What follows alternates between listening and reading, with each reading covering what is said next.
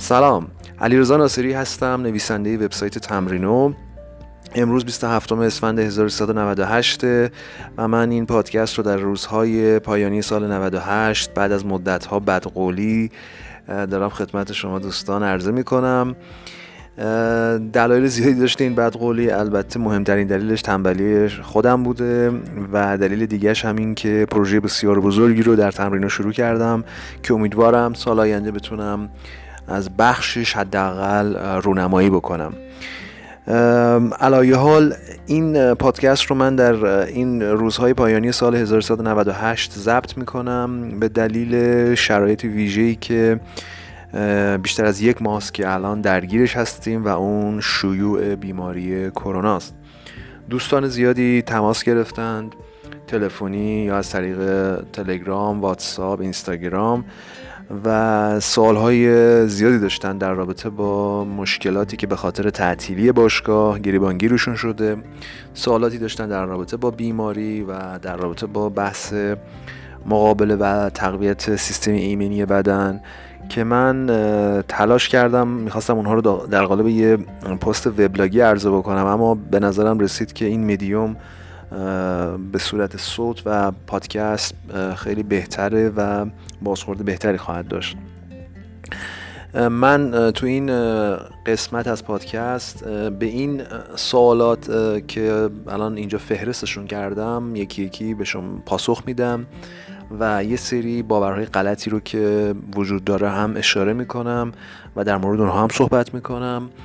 و اگه احیانا سوال دیگه ای هست که فکر می‌کنید پاسخ داده نشده در این پادکست لطف کنید و از طریق شبکه های اجتماعی از طریق تلفن می‌تونید سوال رو مطرح کنید و من هم در امیدوارم در پادکست های بعدی به اونها پاسخ بدم.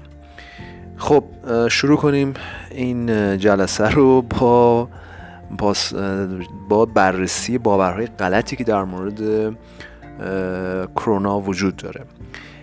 با ما تماس گرفتین بعضیاتون و گفتین که آیا رژیمی وجود داره که درمان بکنه کرونا رو یا حداقل پیشگیری بکنه از بیماری کرونا؟ جواب خیلی سادهش و سریحش اینه که خیر. همچین رژیمی وجود نداره. من جاهای خود دیدم زدن رژیم مثلا کتوژنیک یا رژیم های گیاهی می‌تونه کمک بکنه به پیشگیری حداقل از این بیماری. خیر اینطور نیست. هیچ تحقیق در این زمینه صورت نگرفته. البته هیچ مشکلی هم نداره که شما رژیم گیاهی بگیرید رژیم کتوژنیک بگیرید. اما اگه این رژیم ها رو می‌گیرید که این بیماری رو درمان کنید یا از این بیماری پیشگیری بکنید خیر.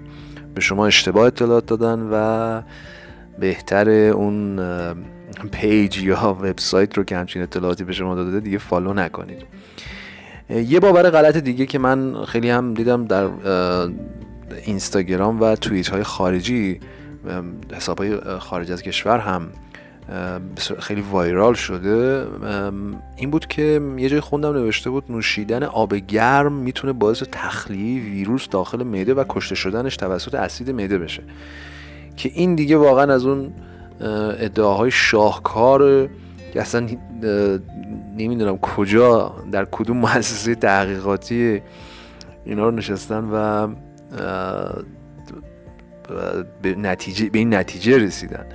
بله نوشیدن آب خوبه. حالا آب گرم و سرد جای صحبت داریم روش. ولی نمی‌تونه این بیماری رو درمان بکنه و نمی‌تونه جلوی ابتلای شما رو به این بیماری بگیره. بنابراین این هم از اون ادعاهای کذب. لطفا این پست ها رو لایک حداقل نکنید. حالا ویو می‌کنید داخل شبکه اجتماعی لایک نکنید. یه باور دیگه ای که وجود داره اینه که مصرف بیش از حد ویتامین C می‌تونه کمک بکنه که ما به بیماری کرونا مبتلا نشیم. ببینید اولا که هیچ تحقیقی در این زمینه انجام نشده چون این بیماری جدیده و من هم چند تا از جورنال ها و در واقع رفرنس هایی که سازمان بهداشت جهانی WHO منتشر کرده رو الان یه هفته است دارم نگاه می‌کنم. هیچ اشاره نکرده که مصرف ویتامین C می‌تونه کمک بکنه که شما به این بیماری مبتلا نشید. بنابراین ضرری نداره شما ویتامین C مصرف کنید. اما اینطور هم نیست که فکر کنید حالا من ویتامین سی می‌خورم و دیگه به کرونا مبتلا نمیشم. دنبال این بهونه ها نگردید که مثلا از خونه بزنید بیرون با مصرف ویتامین سی بگید خب اوکی من دیگه الان بیرون میرم و هیچ مشکلی برام پیش نمیاد. نه خیر اینطور نیست. مصرف ویتامین سی کمکی نمی‌کنه نوشیدن آب گرم کمکی نمی‌کنه هیچ رژیمی برای درمان پیشگیری از این هم وجود نداره. این سه تا از اون در واقع باورهای خیلی غلطی بود که من تو سرچام که تو اینترنت داشتم این رو زیاد می‌دیدم. بنابراین این موارد رو کاملا فراموش کنید. بهترین کاری که شما می‌تونید برای حفاظت از خودتون بکنید همین توصیه است که مقامات بهداشتی می‌کنن.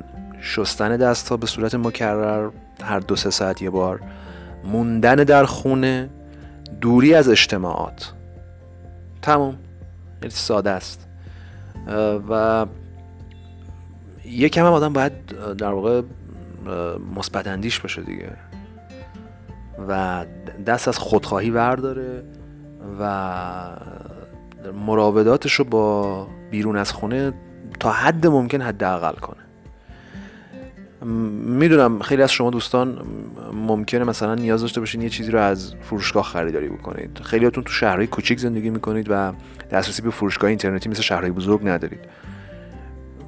پس سعی کنید که رفت آمدتون رو به این فروشگاه هایی که مجبورید برید حداقل کنید و هر دفعه که میرید خرید می‌کنید حداقل برای یه هفته خرید رو انجام بدید که دیگه نیازی نباشه مرتب از خونه خارج بشه. این الان بهترین سیستم دفاعی شماست که می‌تونید توی خونه بمونید و جلوی ابتلای به این بیماری و جلوی گسترشش رو بگیرید.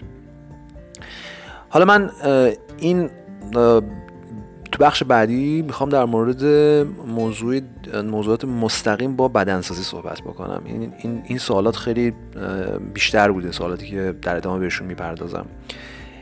سوال اول این بوده که آیا ما در این مدت که تمرین نمی کنیم عضله از دست میدیم؟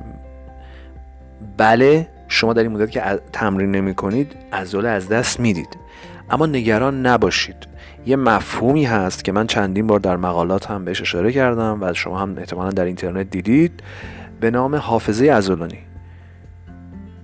به راحتی شما عضلاتتون بعد از اینکه دوباره برین باشگاه می‌تونید اون عضلات رو به دست بیارید.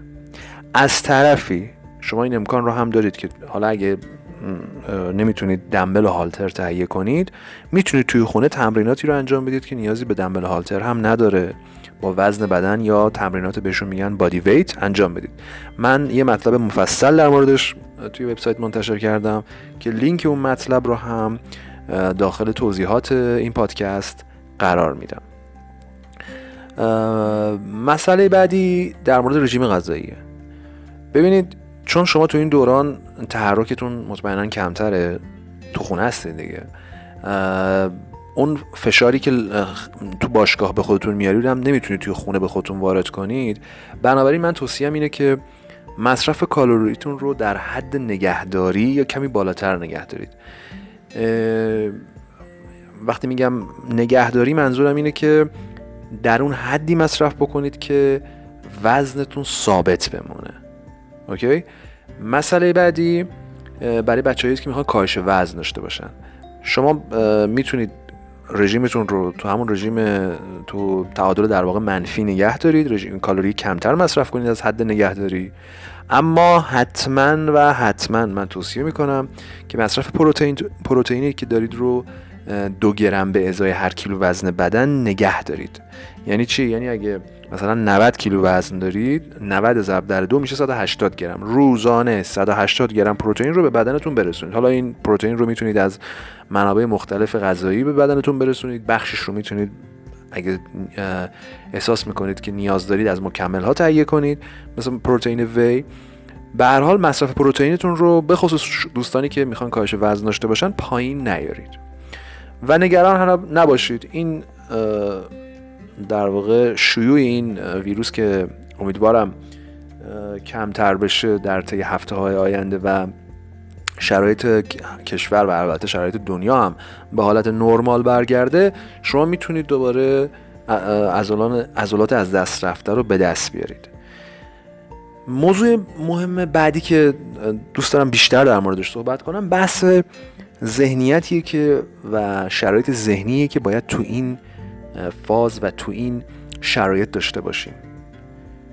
اینکه شما نگران باشید استرس داشته باشید که ای بابا ما نمی‌دونم این همه هزینه کردیم برای مثلا مکمل یا این همه هزینه کردیم برای باشگاه. حالا این زحماتمون مثلا در طی 6 7 ماه 9 ماه گذشته اینها چی میشه؟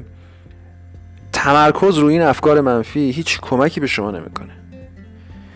اولا این رو در نظر داشته باشید که تنها این شما نیستین که با این مشکل درگیرید. خیلی ها با این مشکل در سراسر دنیا درگیرن نه تنها در ایران. در سراسر دنیا با این مشکل درگیرن.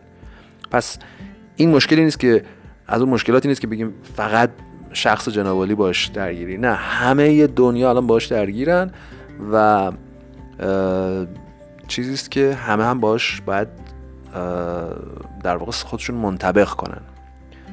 این مسئله اول.